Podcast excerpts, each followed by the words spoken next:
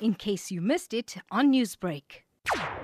In the spirit of Mandela Day, the entire nation will be involved in activities that will touch the, lives of millions of South Africans, which in itself is a great blessing given the economic challenges we as a nation face currently. The Caring Sisters Network, a division of the South African Muslim Network, wanted to do something special the big centenary celebration. About two months ago, we had a request from the Addington Primary School for some desks. We went into view and the sights were horrifying. Kids sit at broken desks, and I say broken, literally broken. It was just a sad state of affairs.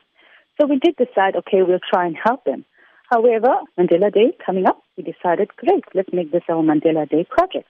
The Addington Primary School actually houses 1,537 kids, Prabashini. They are Section 220 government schools. They fall under the quintile 5 category of schools. There is funding from government, but anything beyond extras will have to be done by themselves. This, the Caring Sisters Network decided to go on the drive, and we were a bit optimistic when we thought, okay, centenary year, let's try for 100 deaths. But we did it. Actually, to be honest with you, we're way beyond our 100 deaths mark. We, we're donating much more than that. Come tomorrow, sure. you will be handing over these 100 desks to the yes. Addington Primary School. How do you anticipate these desks will be received by children who have so little? I can only say excitement galore. The children don't know anything about the new desks because obviously school term started today. However, the desks are being delivered today to the school, and tomorrow we asked them to hide it somewhere in the corner. And tomorrow the school has allowed us to come in and do a handover in a little celebration for the kids, and we will be treating the kids as well. Each kid is going to be treated to a wonderful pack of sweets and fruit and chocolates and whatever. Come tomorrow, you know, not just the entire country, but the entire world is going to be rallied around Mandela Day, hashtag the 100th centenary.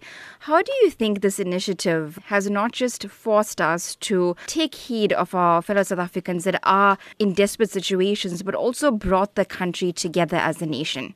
We, we all know what President Mandela was about. We know about his struggles, we know what he taught us, and we know when he became president what changes he tried to make in the country. So I think by honoring Mandela means it implies honoring what he what he taught us. And yes, like you say, tomorrow is going to be, you know, not only just our country, but internationally as well. A lot of countries will be celebrating Mandela Day because of the man that he was. Let tomorrow be a catalyst for us going forward to live by his thoughts and by his teachings, where we can come in and help the poor. Let's all just do a little bit where we can.